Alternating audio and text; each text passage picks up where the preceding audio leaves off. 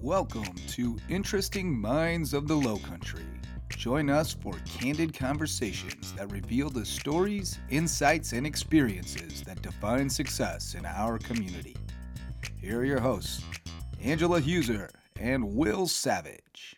My name is Angela Huser, and I am with the Anchor Home Group of Keller Williams Realty. And I'm Will Savage. I'm with P M C Mortgage. We are starting this podcast because in, in my time here, I know that we've had this conversation before, but there are some very interesting characters or people in our community that we just would love to sit down with them, learn more about their story and what led them to where they are today. Yeah, and share, you know, Bluffton, the Lowcountry is such a small little spot on a map, but has a huge impact. And you don't realize the people that are your neighbors and what they do and who they are and the impact that they're actually having on our community. Um, and so that's our goal, is to sit down with them, talk about what drives them, what they do, what their businesses are, how we can possibly help their business, and hopefully share with our listeners, you know, it, it may provide value to them as well. Mm-hmm. Um, so the very first episode, we interview James Dismond, mm-hmm. who's a good friend of yours, good friend of mine. I've, I've had the pleasure of calling James Dismond um, a friend for a very long time. He is now the C E O of Hospice Care of the Lowcountry, so he's going to share with us some insight in his role with hospice care, and then, of course, how we can contribute to it and support their cause. Yeah, and James is also a very brilliant business, you know, his, his role is business development. That's where he got into it, so we're going to discuss goals. Um, obviously, being the beginning of the year, everybody has goals these days. They're starting, you know, uh, uh, new year, new me stuff, mm-hmm. and um, but business goals, you know, yeah. um, fiscal, monetary goals, uh, professional growth goals. Um, you know, I my team had our goal meeting of what we want mm-hmm. to achieve. Obviously, we have our uh, monetary goals that we need to meet, right, to mm-hmm. stay afloat, and you know what I need for my family to be able to provide for them, mm-hmm. and then plus a little extra so I can, you know, go on vacation and go out to eat. Yeah. Um, yeah. What, what goals did you set? Yeah. I mean, you have a new team. Right, so. Yes. And and funny enough, we actually sat down with James, um, gosh, was it last week at this point? And I, he truly is just such a visionary and can can get you to think outside of not just the box, but your box, because right. I think we all... Our our minds kind of serve as this individual box for each of us, and sitting down with him and, and really fine-tuning our vision for the year.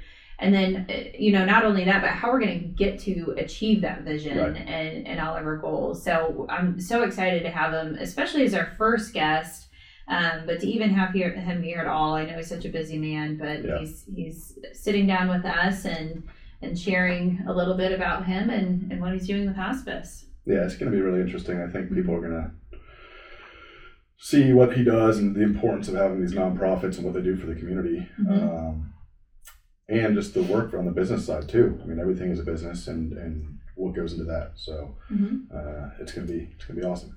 So without further ado, I would like to welcome James Dismond, C E O and Executive Director of Hospice Care of the Lowcountry. Let's do it.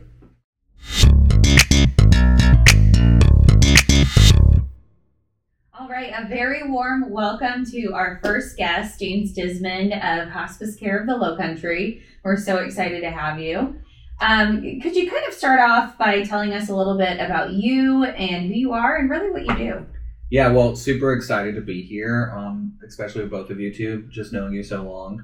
Um, a little bit about me. I've been in the Lowcountry for eight years, moved from the big state of West Virginia um, to the Lowcountry, which has really been just eye-opening and really um, good for my career. Mm-hmm. I think a lot of times people associate the Lowcountry to being the slow country, mm-hmm. but I've had the most rapid growth in my career in the past two years here. Mm-hmm. Um, Married for, um, Sean and I have been together for eight years. We've been married for one year officially. Um, three golden doodles um, that we love. We live on a lake, which you sold us our house, which was amazing, and just committed to making the Lowcountry better. Yeah, absolutely. So um, tell us a little bit about Hospice Care of the Lowcountry and your role with them. Yeah, I've been with Hospice Care of the Lowcountry for three and a half years. Um, oh, wow. I've only been the chief executive officer for eleven months, so don't ask me too many questions. I might not know the yeah. answers. Well, how's it going so far? It's been really beautiful, um, but also probably the hardest, the hardest part of my life in general, um, mm-hmm. from a personal perspective, but also from a professional perspective. When you're leading an organization and you have not only your patients to um, to be held accountable for, but also we have fifty-five employees that, mm-hmm. you know, at any given day, I'm making decisions that are going to yeah. influence or affect their livelihood. That's a huge responsibility, for sure. How did you get into hospice care? I mean, is that something you, you probably were born and said, I want to be in hospice care? yeah, no. right. Yeah, I, I do believe sometimes it's people's calling. Like they'll, yeah. like nurses in general will say, you know, I really want to be in the end-of-life sector sure. um, once they kind of learn about it. For me, though, it was a non-traditional path. Um, I was in not-for-profit fundraising and business development uh, for my entire career since before I even got out of college. And then, you know, essentially at a networking uh, a networking event with one of the chambers, I met the previous executive director, and we started that recruitment networking conversation. And she made me an offer that I couldn't turn down, mm-hmm. and I wanted the opportunity to build my own team in the fundraising realm, and she gave me kind of just the hands-off approach to do what I wanted with it, and that kind of started my my journey with hospice. But I came in with this huge fallacy of, mm-hmm. you know, I'm going to be on the marketing, the fundraising side, no death. I won't, like I'm not right. medical, so I won't yeah. to touch death. And then I remember right. my first week, five patients died, and like mm-hmm. the nurses were coming in and, and there was this big discussion about it, and because we have to, and I was like completely overwhelmed. And that's when I learned that my biggest fear mm-hmm. had, was death when dying, mm-hmm. but that fear is now turned into my passion, which is really interesting. That's so awesome. So I, I know a lot of people probably feel this way or have some kind of preconceived notion about what hospice is. I, I know I kind of had that mentality before I got to know you in this role. What is hospice care? What, what do you all do? Tell us, you know, I, I know that you offer a variety of services to your patients. So I think it would be just really eye-opening to fully understand what it is that hospice of the, the hospice care of the Lowcountry is. Yeah, I, I think it's really important first. I make this statement often when I speak yeah. with people, and it, it can rub people the wrong way. Mm-hmm. But the fact of the matter is, is that when we all woke up this morning, we had less life to live. Mm-hmm. We're all dying. We're all yeah. actively dying mm-hmm. um, every right. single day. Great thought. It's, cheers to that. It is. But what you need to do is you need to turn that yeah. into a positive reinvestment into right. your life. And, and we need to start making decisions just like we planned for. Like you two are both married, correct? Mm-hmm. Right. Did you plan for your wedding, or did you just wake up and wing it? Wow. That's very generous. Actually, yeah. pretty much waited. Yeah. So but I definitely planned. yeah. yeah, there's some planning. Like when you go to college, you go see a counselor and you plan it, and right. and you also invest in like insurance on your car, insurance, life insurance, all these things, planning for what's going to happen. Well, we're all dying, but very few people plan for death, mm-hmm. how they want it to happen, um, if they have control over that, and then what happens when you're in that moment. Mm-hmm. And so what Hospice Care of the Lowcountry does is we are in those moments with you at mm-hmm. the end of life. And it's your most crucial hour for you, your loved ones, anyone that's even been connected to you. Mm-hmm. And it's going to drastically impact how they perceive death from that moment on. Mm-hmm. Yeah. And we plan for weddings, we plan for all this stuff. It's really like this cliche conversation, and we should just be planning for death. Like, I know what my husband wants at the end of life. Mm-hmm. I would encourage everyone that's listening and everyone in this room to have that conversation with their loved ones, because mm-hmm. I'm guaranteeing you're going to find something that you didn't know. Right.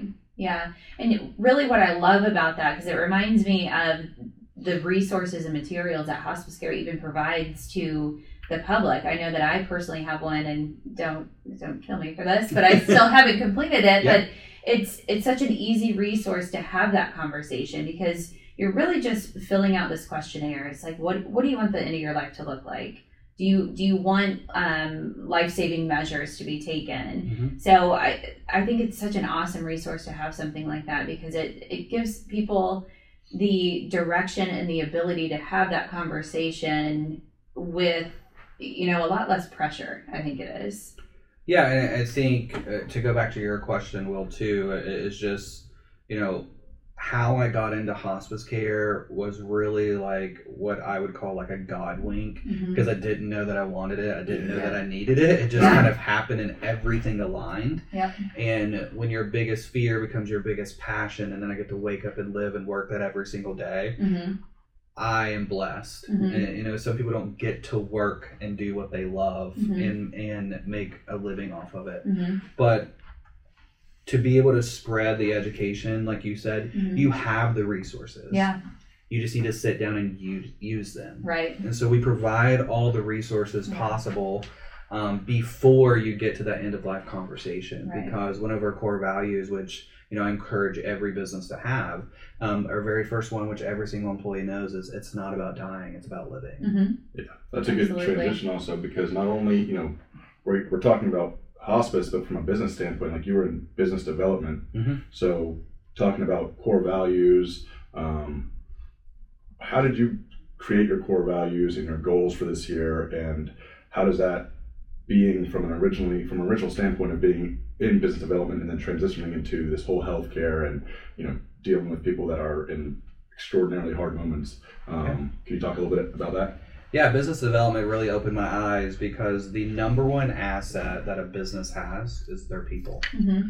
And if you're not investing in those people and retaining those people, mm-hmm. something is foundationally wrong. Yeah. And right. so we've had employees from twenty-seven years of tenure to to volunteers of fifteen years of tenure, mm-hmm. which really speaks to who we are. But there's also a piece that a lot of people don't want to talk about, and that if you're not being innovative and changing with your market and, mm-hmm. and with just the way that you do business, even if the fundamentals remain the same, like mm-hmm. for hospice care, our fundamentals are the same, but our business strategies have to evolve, and we have to have that employee connection and engagement and that positive culture, or it's not going to work. Right. And so I noticed that we hadn't really had any core values that we were living and breathing. Mm-hmm. You know, you don't want descriptive words thrown up on a wall, a wall like right. integrity yeah. or yeah, yeah. compassion. Yeah. Those That's are amazing. Really good right. words. Sure. Yeah. But you need some meaning behind yeah, it. Yeah, you have to have the people buy into it.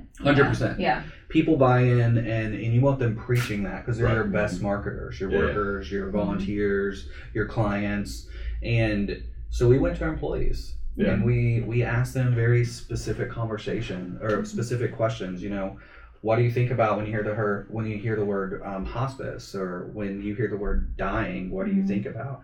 And they started throwing out all these phrases. Right. And then we had a person dive into the data, and we came out with three core values, and mm-hmm. we released them to the our group of about, it was about forty-five employees then. We saw the whole room just kind of, mm. like, yeah, that's, that's it. What were they? So the first one is, it's not about dying, it's about, it's about living. living. I yeah. love that. Yeah, and then for our organization, there's like a, we're really connected to the community. So mm-hmm. the, the words connected and community kept mm-hmm. coming out. So sure. our second core value is that we are committed and connected to our community. Mm-hmm. Simple, yeah. efficient, effective, and, and we love it. And then mm-hmm. for healthcare, it's super important that you're always investing and learning and, and, and knowing what's coming next before mm-hmm. it's even there. Yeah. So we're committed and connected to, you know, excellence and, mm-hmm. and having the top quality in our in our community for hospice, grief care, and also just quality of life in mm-hmm. general. Mm-hmm. So those are our three awesome. Core values. Yeah. And you want those values to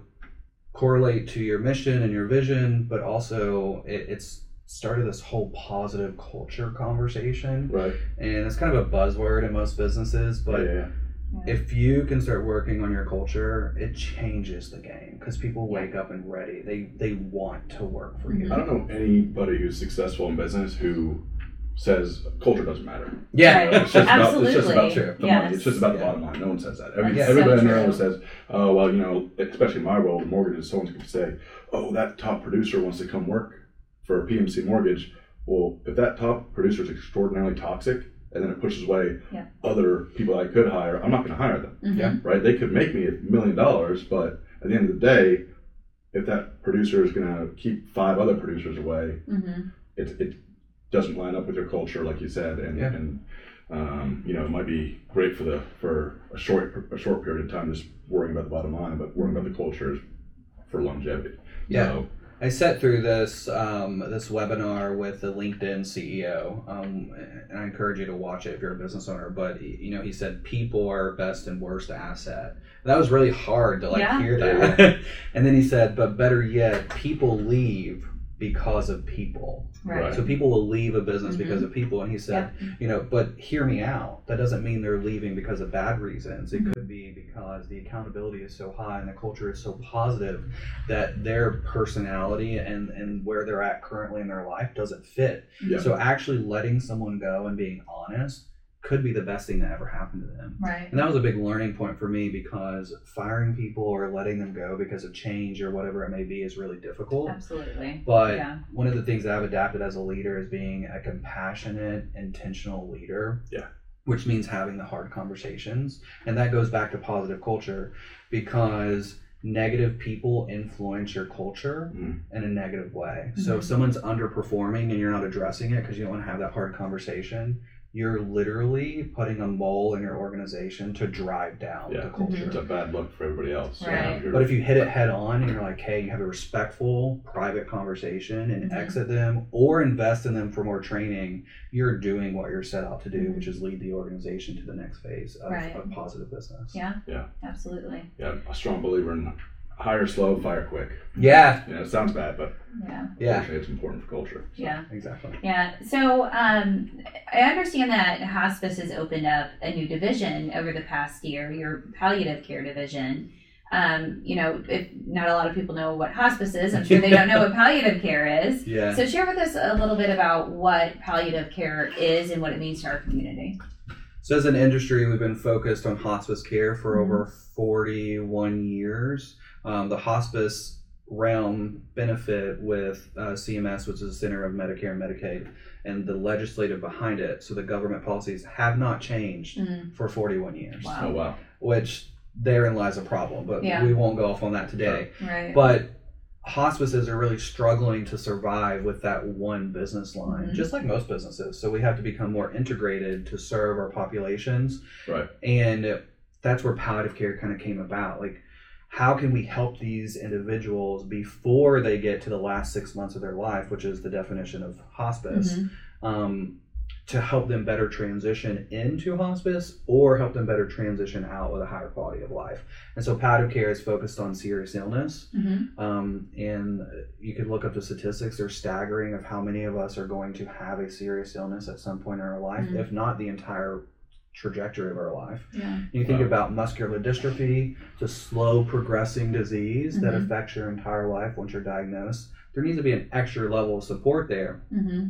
And if you have primary care providers, it can take six to seven months to get right. an appointment if yeah. you have a provider. Yeah. Um, by then, usually your symptoms have subsided, hopefully, and you've kind of forgotten it, out of sight, out of mind. Mm-hmm. Palliative care is that extra, extra, extra kind of layer and connection. They're the nucleus um, sending out the transmissions to all those other people to help them have a better holistic view of what's happening with the patient. Mm-hmm. And we can be there in the nick of time to help kind of with those symptoms mm-hmm. and the mental side as well with our new mental health division that hasn't been announced yet. Oh, wow. Wow. Subtle slide in there. That's exciting. And, yeah. Yeah. And that's the thing about our area. I just feel like there's so much need and so much opportunity here. So, I mean, kudos to hospice care for recognizing that and figuring out a way to, to solve a problem that's that's really happening here. So and that's, that's a wonderful business decision too. Also, I mean, you, you know, definition of sales is like find a problem and solve absolutely. It. Right? So, I mean, absolutely, absolutely. A decision on your part, like, I mean, obviously you're in a, a business that's very caring and you need to. But at the end of the day, it's a business. So when yeah. you're saying other hospices are not doing this, we're going to do this to curb the market, essentially. Essentially, yes. What we did was we did a community survey and just an assessment of the needs, sure. and we found a gap in services. Yeah. And so not, we, not only are you, you know, helping your own business, but you're also providing something awesome for everybody in the community. Mm-hmm. So it's hard because it, it's we're still a business, so we have to function like a business. We're not looking at the bottom line right. holistically, but we are paying attention to it because we have sure. to. We have to yeah, pay yeah, who, who work for us, right? Yeah. But if we can fill a gap and financially make it make sense, that's a win-win for us. Yeah. Because mm-hmm. we don't have market shareholders that we're we're sending out dividends to. We're just looking to break even, or even if we're negative, we have generous donors right. who will come in and help supplement that. Mm-hmm. Um, also, Hospice Care of the Lowcountry is a debt-free nonprofit, and wow. we, we own our building. We don't have any debt, and mm-hmm. so that allows us to do a lot more financially, but within our, with our investments, and, yeah. and so that really helps with decision making. Mm-hmm. That's incredible. Um, so new year, what, what does this year look like for hospice, and maybe not just for hospice, but for you? I mean, are you a, for Jimmy Diamond, for, for, a, are you a resolution guy, or? Um, I'm more of like a holistic approach to goals. Okay. Um, I'm not a new year, new me, let's redefine this person. Right. I'm a yeah. let's build off what's already there yeah. and, and try to become a better person. Mm-hmm. Um, I'm an old school guy when it comes to just who I am philosoph- philosophically. And so like I go back to basics, mm-hmm. be kind. Yeah. I want to be kinder this year, mm-hmm. um, and really practice with intentional leadership to the community, in my family, mm-hmm. and, and just in, in general. As a business, it's intentional growth with intentional outcomes, patient-centered and patient-focused. Mm-hmm. It's that simple. Yeah. Um, and I think simplicity is something that we could all do better at, mm-hmm. and let people understand who we are and what we're doing. So I want to be kind and be intentional, both professionally and in my personal life. I love that. I might um, steal it because I'm I don't have a resolution yet. I don't know that I will at this point. Can you set resolutions at this point in January? But anytime. yeah, yeah. Um, is there anything that you would say has been kind of your key to success, or maybe it's it's a really good piece of business advice that you've received? Yeah, I've been asked that a couple of times, and I'm like, why are they asking me this? I'm like very new in my career. We have right? to know. But it is, it costs some like strategic thinking, and it's going to be a little cliche, but the biggest thing that I can offer in advice is to fail and fail often, and mm-hmm. then talk about those failures. Yeah. So we just implemented new meetings, and I know everyone's like, oh, me- meeting cringeworthy. Yeah. But we have failure meetings with my senior right. leadership team, and we talk about our failures, and we mm-hmm. talk about why we failed, and then we talk about how we're going to turn that failure into an opportunity to increase our business, or to mm-hmm. increase the outcome to a positive outcome. Mm-hmm. That has been a game changer. Yeah. Yeah. And so when you can openly talk about the negatives and the failure, mm-hmm. I mean, it causes this whole new open communication where I have people come to me and being like, I messed up today. This yeah. is what happened. Yeah. And then you're like, okay, let's fix this. So we're ahead of the game when it comes to our failures. Whereas sometimes we're in a, when you're in a, a business, you're like, I messed up. Like, mm-hmm. let me figure out if I can fix this on my own. And then yeah. it progressively gets worse. Mm-hmm. Um, and so by fostering an environment of promoting failure, it is drastically changed our approach to almost every single, not only problem, but just outcome for our organization in general. Yeah, it helps you learn. I mean, I'm a big believer in, in be a thumb pointer, not a finger pointer. So yeah, yeah, like, I love that. I like that. Yeah. Even if it's something like in my world that really wasn't my fault, like somehow you can look back and say, I, I, I somehow could have communicated this better. Yeah. Or, I mean, I just had a file where I told the guy over and over again, we cannot take this route to get you approved for this loan. We have to go this other way. Mm-hmm. And he's, no, no, no, just do it, just do it, just do it. We almost didn't close the thing. Yeah. And like, yes, everybody else could say, well, your client, you work for the client, they told you to do this. But I could have said, no, I won't do it unless we do it my way. Right. Yeah. Right? And then it wouldn't have been so stressful at the end of the day. Um, mm-hmm. So yeah. accountability and, and addressing the, the failures, the problems is just upfront. It's going to keep you from, you know, having something fester. Especially if your your staff are afraid to mm-hmm. tell you, oh, I screwed up. You know? Yeah, it goes into this like whole thought leadership. I don't know if you guys have ever explored that, but it, the intentional um, being open to other avenues of business and avenues of thinking and, and adapting to people is this whole new kind of buzzword of thought leadership. Mm-hmm. Right. And thinking before you speak and thinking before you react, and then exploring all the possibilities of what could happen if you react this way. Mm-hmm. Yeah. And um, or as a therapist would say, stepping back and evaluating yourself. Yeah. Yeah. And I feel like if we all did that a lot, especially before public speaking or announcing an opinion, it could really just help in general. Because you could have reacted emotionally to that and been sure. like, no, I'm done, lost a right. client, lost a business. Right. Exactly. Mm-hmm. And then who knows what would have happened. Yeah. But instead, you close the deal, and now you're moving forward with hopefully right. his network and your network mm-hmm. too. Yeah. And yeah. you got some money out of it as For well. Sure. Exactly. Yeah. Exactly. I, I just love the concept of failure meetings, and it's truly something that I'm adopting with my team and something that we need to talk about more, because we're perpetually learning, all of us, right? Yeah. And especially in industries like ours, where we have to be innovative. We have to stay up to, to date on all the rules and the guidelines that follow. That if we're not up to date on that and, and failures happen, then we just have to figure out how to get better and, yeah. and adopt those failures and accept them and figure out what we're going to do differently. Um, so yeah, I just, I love the idea of failure meetings. And again, too, like I've heard social media be called a highlight reel, right? Yeah. Like, and I feel that translates to a lot of businesses as well, because they're constantly sharing their positives and their successes. Oh, yeah. and, and you don't see the behind the scenes. And I think about the individual in these organizations that do fail, and they think, what's wrong with me? Like, I, why is everybody else succeeding? What's, what am I doing wrong? And, and being able to kind of shift that mindset, it's like, okay, how can I learn from this? Like, yeah. how can I change my process or my procedures right. to ensure that this doesn't happen again? Right. So, yeah, I really like that. And then it, it it's like, I despise the word expert mm-hmm. because yeah. really, who is actually an expert right. in their industry? Yeah. Like, e- even physicians and nurses, you know, they're mm-hmm. not experts. They are just well informed mm-hmm. and educated in their domains. Yeah. yeah. But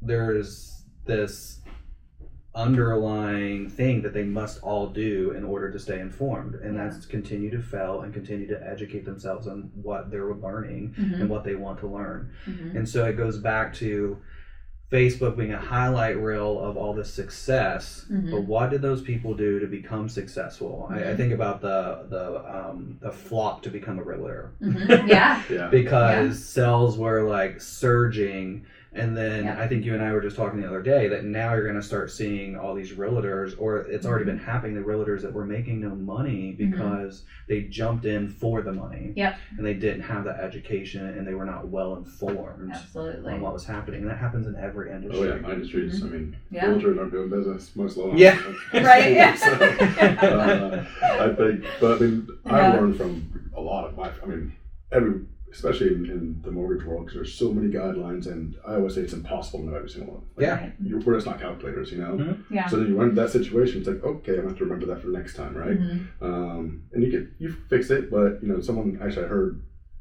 he's a big guy in the mortgage world, Matt Ishba, owns U W M, always says, don't let great get in the way of perfect. Or so, mm-hmm. don't let perfect get in the way of great. Yeah. So it's like, stop focusing, like, nobody's perfect. Yeah. Uh, kind of the, the, the measure once, cut once mentality. Or no, measure yeah. once, cut twice. Mm-hmm. So it's like, just do it, right. figure it out later. If, if there's a mistake along the line, that's not going to be in the world. Um, and that's, I think that's how, how growth is made, you know, professionally. Yeah. I love what you said about perfect, because my therapist would tell you that I had this irrational goal of always being perfect, right? Yeah, yeah. And she said, nobody believes perfect. Yeah. Yeah. People believe what they can relate to, and the mm-hmm. fact is, is we all fail. We all have something in our lives that probably embarrasses us or that we're dealing with that's just a struggle. Yeah. And so if we become more relatable, it'll actually help grow your business. Right. Right. Because people go to people they can relate to. Mm-hmm. And so I love the, we can be great. We can strive to be great. Yeah. But perfection is just unattainable. Yeah. And if you are perfect, I would highly suggest looking in the mirror. Right. Yeah. yeah that's a big red flag. And being more yeah. real. Yeah. They're right. perfect, or somebody yeah. else is perfect. It's like, you don't want to idolize, you know, or put someone on a pedestal and be like, oh, they're perfect. Like, no, mm-hmm. probably not. Yeah. And it can be um, like, vulnerability is such an underserved trait. Like, I was talking to Angela the other day. There's no way five years ago I would have walked out of my house without my hair fixed, yeah. flattened yeah. down, crisp yeah. shirt, right. like, ready to go. And like this morning I was like, I'm gonna go get my hair cut for this podcast. Yeah. And that would have never happened, because right. the fact is, I'm a real person. I get my hair cut, and, right. yeah. and you know, I'm not perfect, and yeah. mm-hmm. I'm gonna have blemishes on my face some right. days, yeah. gain some weight, lose some weight, mm-hmm. and it's just, Be God, real. It sounds like you're human. Yeah. Right? Yeah. And it goes back. Humankind. Be kind, be right. human, be real. I love it. Be yeah. simple, move forward. Yeah.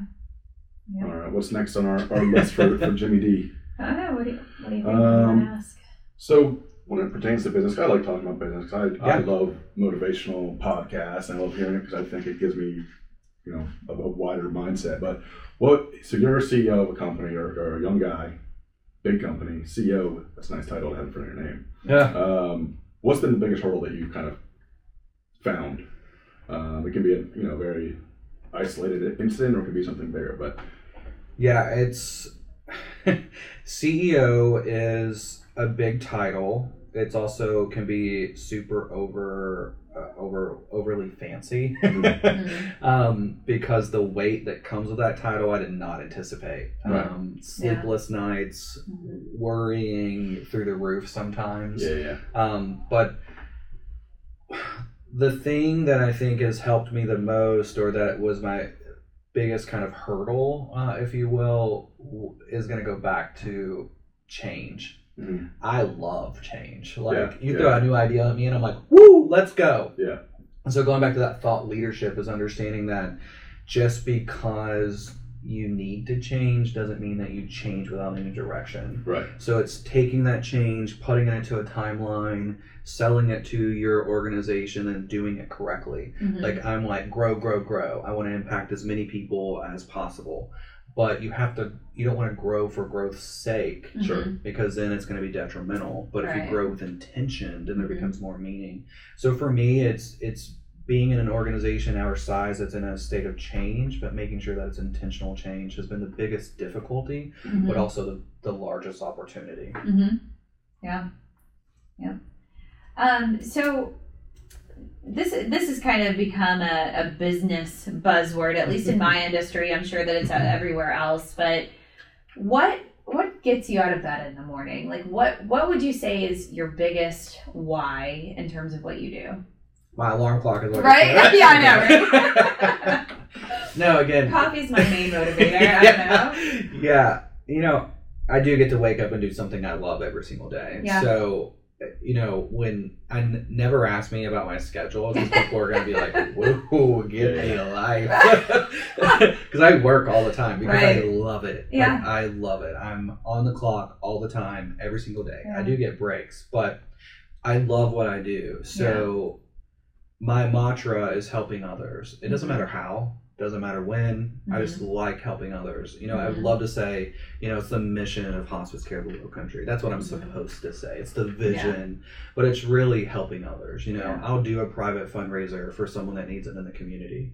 I will mm-hmm. volunteer. I will do anything I can, donate my clothes, you know, mm-hmm. anything to help a neighbor, someone I don't know. Mm-hmm. Um, it's just about helping others because yeah. I feel like if you do as much as you can in the community, when it comes your time to need that help back, yeah. people are going to stand together and rally yeah, around yeah. you. Absolutely. Yeah. yeah. Yeah, that makes sense. I mean, helping others, all, like, you're obviously in a healthcare role, right? Mm-hmm. Yeah. But, like, any occupation you do is essentially helping others achieve something. Yeah. I mean, I can't do an occupation, like, if you have a restaurant, you're, you're helping somebody mm-hmm. have yeah. a dining experience. Right. Yeah. We're helping people achieve home ownership. Um, you know, doctors, people in healthcare help people with their health, obviously. Um, so I think that's a, you know, a big, for sure. I mean, I, I feel like I like helping people get a mortgage, I guess. Mm-hmm. Mortgages are not interesting, but I also like, I like being competitive. I yeah. Be, yeah. I like right. business. Yeah. I like business, yeah. you know. Yeah. People are like, well, Will, what's your hobby? Like, I don't know, business. Yeah. Right. Work. Yeah. I go home, be with my family. Or right. I'm with my family. And when I'm not there, I'm here trying to win. Yeah. You know, I'm trying to be successful, whether it's selling mortgages or if I was selling, you yeah. know, sponges. I yeah. be best. Mm-hmm. I think yeah. there's, you know, there's a higher level. Like, I, it sounds like your passion is business and, and, right. and feeding the community and, and then investing in your family, which is really cool. Um, for me, just like the helping others is like, some people go to work, they clock in and they clock out. Yeah, yeah, yeah. I'm not a clock out guy. I'm mm-hmm. clocked in, and and I'm clocked into helping others. I'm not mm-hmm. clock, clocking in for a paycheck. Mm-hmm. And so it sounds really like you know, like, ugh, like, okay, whatever, you have to clock out, but, like, mm-hmm. everything in my day revolves around some type of investment into others. Sure. And into myself, because you have to, like, have you ever heard the saying, you can't love somebody else if you don't love yourself? Right. And, and so, like, every day I'm trying to love myself more, but I'm really trying to get the selfish ways out of my life. Mm-hmm. Yeah. And, and just... And it's hard. It sucks sometimes because, yeah. you know, I want to stay at home and watch Netflix from nine to five. Right? Don't we all? but but having some of those intentional moments is really, and really just, you know, we just, I just did a fundraiser for someone who had a very life-threatening serious illness. Mm-hmm. And we didn't have to, mm-hmm. but when I got a phone call from her saying, you don't understand how you just changed my whole life because I thought I was headed to hospice. Mm-hmm. But instead now, you know, I'm in Arizona mm-hmm. and I'm getting to, to take these treatments that I didn't even know existed. Yeah. And the Lowcountry community came together and helped raise, you know, over ten thousand dollars mm-hmm. for me to put the down payment on the treatment. Oh, that's awesome. Um, and so now, like, that's how I sleep at night. Yeah, you know? Absolutely. Talk about satisfying work. Like, that's, yeah. that's yeah. awesome. You know? Yeah, and it, the the thing that I find so interesting about that and kind of how it translates to the bigger picture is is helping people is so much easier than we think it is. Mm-hmm. You know, yeah. you have an idea, it takes action, and then I found that you can count on community because you're always going to find the people in our community that are willing to contribute, that are like-minded yeah. like you, that their why is helping people. So I think just being the person that is that sees the need and taking action is probably the easiest step that so many of us overlook. It is, and it's like people give to people they trust. Yeah. And so yeah. like, Will, you're a good person. If you throw out on social media or like, hey, James, this person really needs help, yeah. I'm going to mm-hmm. trust you right, and right, say, right. you know, okay, I got fifty bucks, I got one hundred bucks, or, yeah. you know, my buddy over here will give twenty-five hundred. And, yeah, yeah. and so that's what's not just great about our community. I think we see it on a larger level with our community. Yep. Yeah. Um, but it's also just across the nation. Like, yeah. Angela, if you come to me and you're like, hey, like, this person's struggling, mm-hmm. I'm going to trust your judgment mm-hmm. because you're a good person in my in my mm-hmm. eyes. Right. And so when you have that integrity and that compassion and that selflessness, people invest in what, what you have passion for, and yeah. and that's where you see the Lowcountry really mm-hmm. come together. I mean, for Beaufort County, South Carolina, to have over three hundred registered nonprofits that are all sustainable, yeah, it's wow. like yeah, like blows yeah. your mind, and that's because people are investing in people they trust, mm-hmm. and those people that they trust and their money is going towards is impacting the community, and mm-hmm. you see it, and it's yeah. beautiful. It, it, I mean, it's just beautiful. You can't say anything else about it. Right. Well, on that topic, I. I've heard that you can throw a hell of a fundraiser. Yes. We're talking about business, we're talking about health, but yep. how have you gotten it down to uh, a science of throwing It is a well-oiled machine, where everybody for wants sure. to just it, throw money at you. Probably. Yeah. Well, I will say you don't see the behind the scenes, but, but you know, it, it intentional. What are you trying to do? Who's your audience? Know your yeah. audience. Mm-hmm. And so, you know, we do Yacht Hop every year. Mm-hmm. It's a, one of my favorite events. Me too. You know, anything with boats, alcohol, right? You know, outcomes, good times, good yeah. outcomes for the helping the community. It's a win-win, right? Yeah. Awesome. But it's really just about organizing what's happening. Sometimes when you when you throw an event, you're like, let's do this, let's do this, let's do this, let's do this, and then you never do any of it well. Right. Yeah, yeah. Um, but if you just have a target, like let's bring in the yachts, mm-hmm. let's have this type of criteria for the yachts, we bring them in. That alone is a huge task, so it takes yeah. a huge undertaking. And then we were like, we want some of the best cuisine there that you can mm-hmm. get and feature the Lowcountry cuisine. So then mm-hmm. that's the chef aspect. Mm-hmm. But then we're like, we want fun people there. Yeah. like yeah. People yeah. are yeah. really what it's all about. Right. So then you go out and you find those influencers that you trust in the community, and you're mm-hmm. like, hey, bring ten friends. Yeah. Hey, bring bring bring five friends. Or, yeah. or, hey, Angela, I need you here on this date. Yeah. yeah. Bring the crew. yes. And then when they start vibing, which I know a lot of people don't like that word, when they start vibing, it's yeah. a done deal. Yeah. If you can get the vibe, and and that just the mood and the feel, and I just like a fundraiser, I tell you, if you get that first person or three or four people to throw up those five thousand dollars, yeah, then it's like a status thing. It's happening. Oh yeah, it's happening. It's, now it's competition. Too. Yeah, it's competition. It's like yeah. oh, they got five thousand, I got five thousand, right? You know, yeah. and then it's just like the, it becomes yeah. this help helpful thing, and then at the end of it, everyone feels really good about it. Yeah. Um, and you had a really nice time because mm-hmm. people like to be around people for the most part. Yeah. yeah. Throw a party in there and, and it's great. And we need to put the fun back in fundraising. Yeah. yeah. Tuesday, I love May, that. Right? Huh? Is it May? Yeah, May eighteenth this year. May eighteenth. Beautiful okay. Wexford, um, which is a prominent community on Hilton Head Island. Um, we're blessed in Hilton Head. You know, lock systems are mm-hmm. um, not common up and down sure. the East Coast. And mm-hmm. we have yeah. two lock systems, so we can control mm-hmm. the, the level of the water to make sure that there's no yeah. rocking of the boats, no one falling overboard. Yeah. And so it, it's just a really beautiful night. Yeah. Are there any like exclusive things that you can tell us about the party? Yeah.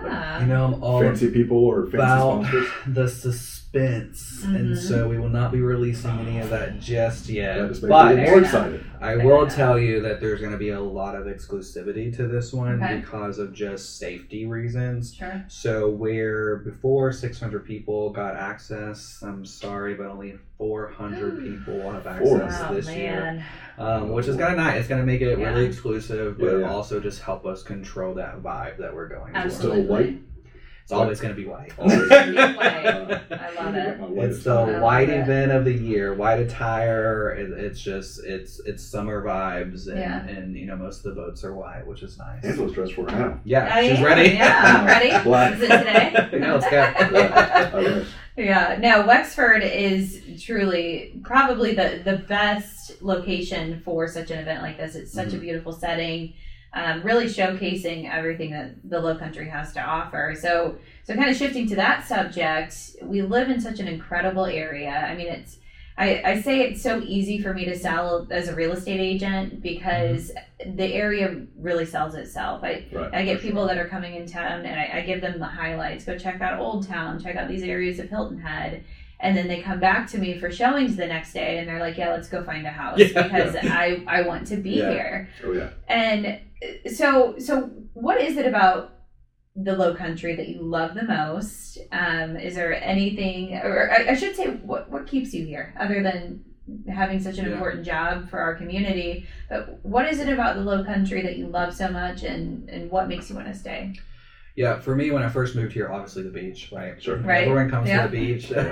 But what happened is I fell in love with the beauty. Mm-hmm. And as I got older, um, old-ish, you know, I'm only thirty-three, so um, I really vibed with like big city feels, mm-hmm. um, but I noticed when I would visit cities that it was almost like some people were just lost, like yeah. uh, they didn't have like a huge network and mm-hmm. people didn't know each other. So I love in the Lowcountry you have access to big city feels. Like yeah. you have Charleston, you have Savannah, mm-hmm. we have an international airport that we can fly out to anywhere we need to get to, mm-hmm. but we have this like slow country vibe yeah where I can go down the street and and be like, oh hey Angela, how, yeah. how's it going, or and you know people on a first name basis yeah. with like the southern hospitality of smiling and shaking hands and and taking the extra time. You know, I don't think they call it the slow country because we're slow. Mm-hmm. I think it's because we take intentional time. You know, yep. a lunch meeting can be an hour and a half. Yeah. Absolutely. It's exactly. not going to be thirty minutes of right. grabbing and going. Yeah. You know, having big fan of a fire lunch. yeah. Right. Yes. Go back to the office. Yeah. Probably not. Yeah. It's not it's not unusual to go have a cocktail for lunch right. and have a personal conversation with someone. Mm-hmm. And you know, you invite people to your home yeah. and, and you host parties and, and you you kind of bask in yeah. in this vibe that we have in the Lowcountry. And it's very tranquil, yeah. it's very relaxing, and honestly it's very safe. Yeah. Um yeah. It's safe to have a family here, and I encourage millennials to move here because my career skyrocketed. Mm-hmm. Um it's more progressive than what people think. Mm-hmm. Um and oh, yeah, Bluffton also. Like Bluffton's super unique. Yeah, in yeah. what Bluffton is, you know, like everyone thinks, oh, tiny little, like, I know, you know, rinky-dink town, but like, not at all. I mean, there's no. marketing companies. Yeah. You look at your thirty-three-year-old C E O. Yeah, yeah. You know? Right. Uh, the promenade, like when you drive through the promenade and it's like bustling, yeah. it feels like you're in the city. I mean, it there's like really thirty does. golf yeah. carts, by the way, when yeah. you drive golf carts around. Yeah. It feels like you're in the city, so it's not like this little tiny little town. So that right. Well, I think we have this higher level of luxury that's actually attainable. Yes, yeah. that is so, so true. That is so like, true. It's it's. Mm-hmm. I see Wexford. Yeah. I see Sea Pines. I see nice restaurants. Mm-hmm. but I can also have the resources to get to that level to be able to yeah. afford it. Mm-hmm. And I don't think we have a lot of that conversation. Mm-hmm. Like sometimes when you're in a bigger city, you know, you see penthouse suite mm-hmm. and it almost seems unattainable. Yes. Like right. climb the corporate right. ladder slowly. Yeah. There's so many opportunities, and we live in a retirement community. So like people yeah. are retiring yes. left and right, and those opportunities are there for you to, to I appreciate your faith in me. Right. Yeah. uh, I think, do you think Wexford's most like exclusive neighborhood in the area? Uh, I don't know. I think you. I think if you're talking about the island, maybe, but oh, yeah. I think you have Colleton River that's yeah. very like right there with it in Bluffton, yeah. um, and then you just have some of those those communities like um, I forget it's in Hardyville Point, Riverton, Riverton, Riverton Point. Riverton yeah. Point. I mean, I think it's like an up and coming neighborhood that yeah. you don't really hear a lot about. Yeah. So I think when you're talking about exclusivity, it's really like Wexford is probably the most well-known right, guess, exclusive yeah, community sure. yeah. mm-hmm. but then I think you have like Colleton River who's like, how do I get in there, you know? Yeah, right yeah like and, yeah. and then you have like Riverton Point, which is up and coming in my opinion, where like that's like I'm intrigued by Riverton Point because mm-hmm. nobody talks about it. You don't really know mm-hmm. that it's there. Um it's kind of off to itself. Mm-hmm. Um and then you just have communities. I mean So many communities. So many communities. I think you can find what you want for yeah. your family. Yeah. Yeah. Yeah. I heard a, uh, someone was talking about, well, you know, the uh, initiation fees for those communities are they're, they're excessive, but then a great argument was, well, people that are coming from California or mm-hmm. some of these states have like huge taxes. Oh, for sure. They're paying that amount of money anyways, but yeah. they're not walking out their front door and being referred to as Mister Dismond. Yeah. At the local restaurant by everybody that walks by. Yeah. Like they can yeah. just walk in their backyard and get, you know, on the fairway and start playing golf. So it's like yeah. they're spending the same amount of money, but the level of yeah. happiness and just of what they're trying to achieve is yeah. on a different, you know. When you're, I mean, at the end of the day, you're paying for customer service here yeah. at a higher level, in my mm-hmm. opinion. I, I think it's hard for millennials to grasp paying an initiation fee. For sure. It's like, we're like, market. I want my money, right? Right, yeah. It's like, what is uh, that for? How so, much is it? But, like, as you look at the older generations, they're, they're, it's an investment. Oh, yeah. Absolutely. It's, an it's, a, it's an investment in your lifestyle. Is... Yeah. But, I... even for those people that say they don't like that, I think if it was attainable or if they thought it was attainable, you would yeah. go for it. Yeah. And, and so yeah. I love Wexford. Um, I love most of the gated communities in our area, but like for me, like I'm not a super, I'm not a big golfer, so yeah. like mm-hmm. golfing's not important to me. Yeah. Mm-hmm. Uh, a nice clubhouse with some nice food with a good yeah. bar is super right. important to me. Yeah. But I want to be accessible too, like so. Yeah. I don't want to drive twenty minutes from the gate to get to my house. Right. yes. That's not bluff. That's a exclusive. Yeah. Yeah. yeah. Forgot about that. That's how exclusive yeah. it is. I forgot about it. Yeah. And then you then you have like your far fetched like people who just like to be off the grid. You have Defusky, like yeah. you know, yeah. Hague Point, like right. yeah. I don't want to take a boat to get to my house. yeah. Yeah. But you may love it. So yeah. I think it's just all about what you want, what you need. Yeah. And you know, just do you. Mm-hmm. Yeah, I think that's you know why you stay here. I think that's pretty much why everybody else does too. Yeah, exactly. I don't think it's I don't think it's yeah. a uh, unique answer, but you know we love it. Yeah, absolutely. Well, it's just such an easy answer, and it's consistent. It's nice here. Yeah. The beach is great. Yeah, people are nice for the most part. Yeah, I think um, it just to me. You just have to find a place that's home, and, and Bluffton, mm-hmm. Bluffton, Hilton Head, Hardyville, and Beaufort are my home. Mm-hmm. Yeah, you know where my house is in that area isn't mm-hmm. super important. That's just sure. our zip code. Mm-hmm. But like those four cities and towns, like that's my home. Absolutely. I consider that my community. Yeah. Mm-hmm. Yeah.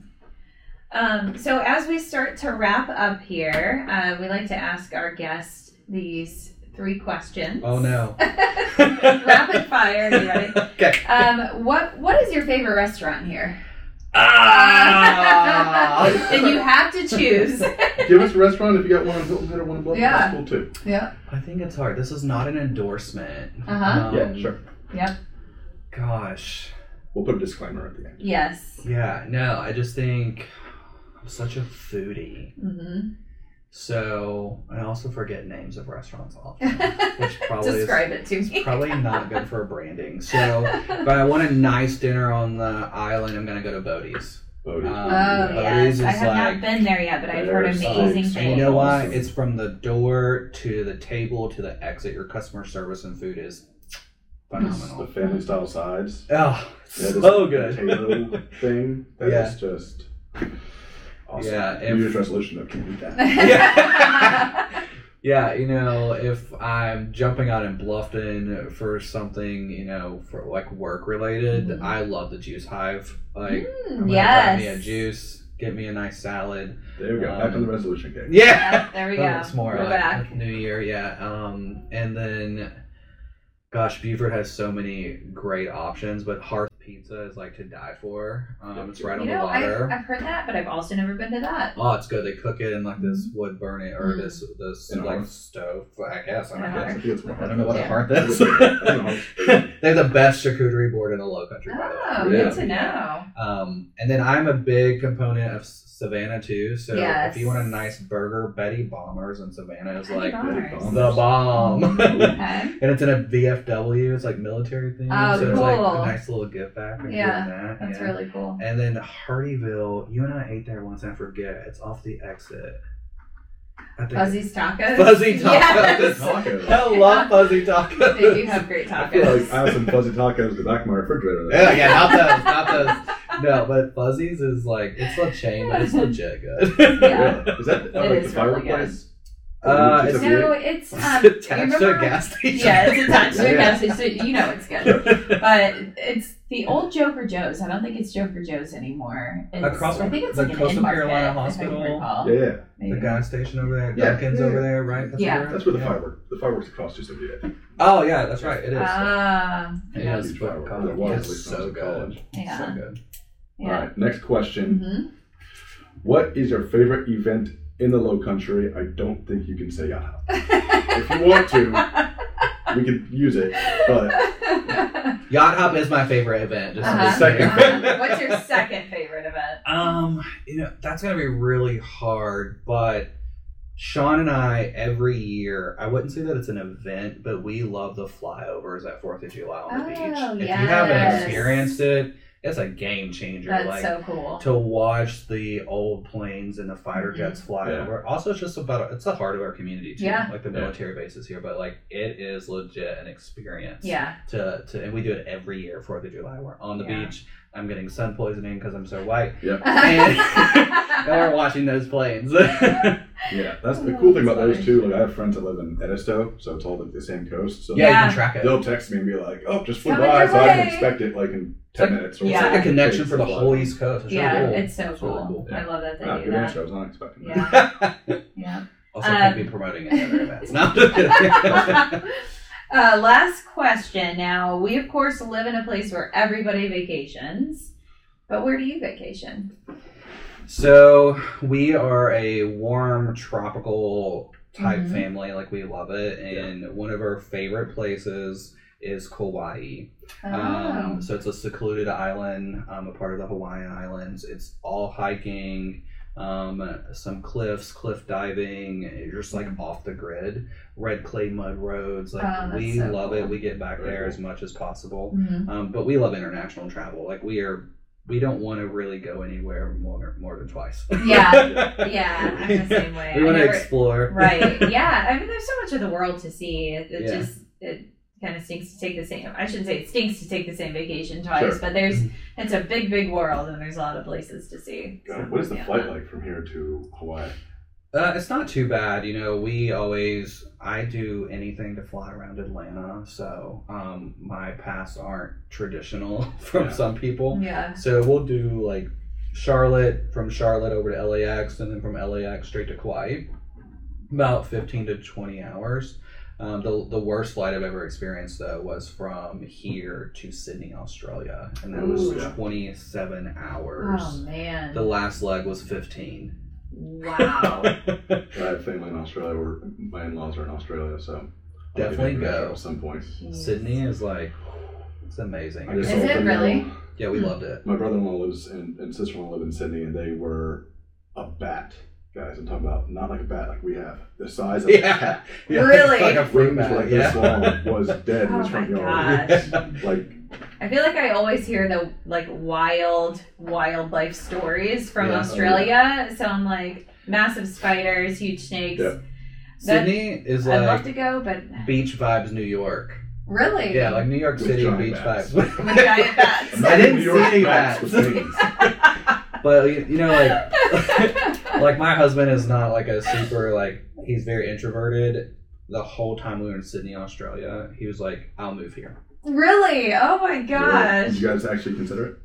Yeah, yeah, we looked at some real estate. It no was, way. It's a little different. Yeah. We'd probably be out with the bats. Oh, that's awesome. Well, thank you, James, so much. It's been so awesome talking to you and just learning more about Hospice Care of the Lowcountry. Um, from a personal perspective, I savor any time I get with you just because I love you so much and you're just so wonderful. Um, how how can we support Hospice Care of the Lowcountry? Yeah, so we're your traditional nonprofit. Mm-hmm. So obviously we're supported by grants and donations. Um, so you can visit our website, w w w dot hospice care l c dot org, mm-hmm. and donate. We also have a huge volunteer component. We have about one hundred eighty active volunteers, and we're always cool. looking for more. Mm-hmm. Um, so volunteering is huge. Um, our board of directors is volunteers as well, so if you're mm-hmm. looking for a higher level of leadership, we would love to have direction there. Mm-hmm. Um, but I also just stop by the office, have a conversation with us. We're very personal people, and we'd love to just give you a tour and see what best fits your needs with ours. Yeah, that's awesome. Well, thank awesome, you man. so much. Thank you. No, thank um, you guys. Will, you want to share who our next guest will be? Yep, our next guest is going to be Jevin Daly. Mm-hmm. Uh, nice. Love musical genius, uh, personal yep. friend, and, and just a character that pretty much everybody in Bluffton and Hilton Head knows. Um, so that'll be pretty interesting, just talking about what he does, how he got there, and uh, what drives him to do the things he does. So that's awesome. Well, yeah. I'm excited. All right. Well, thank you so much, James. Yes. All right. I'm glad I didn't have to go after Jevin. Right. Hard act to follow. Right. Oh, wow. And cut. Interesting Minds of the Lowcountry is a production of Loco Media L L C, a grassroots local media company creating content that celebrates the South Carolina Lowcountry. The hosts of the show are Angela Huser of the Anchor Home Group and Will Savage of P M C Mortgage. The producer is Justin Jarrett. Join us next month as we introduce you to another Interesting Mind of the Lowcountry.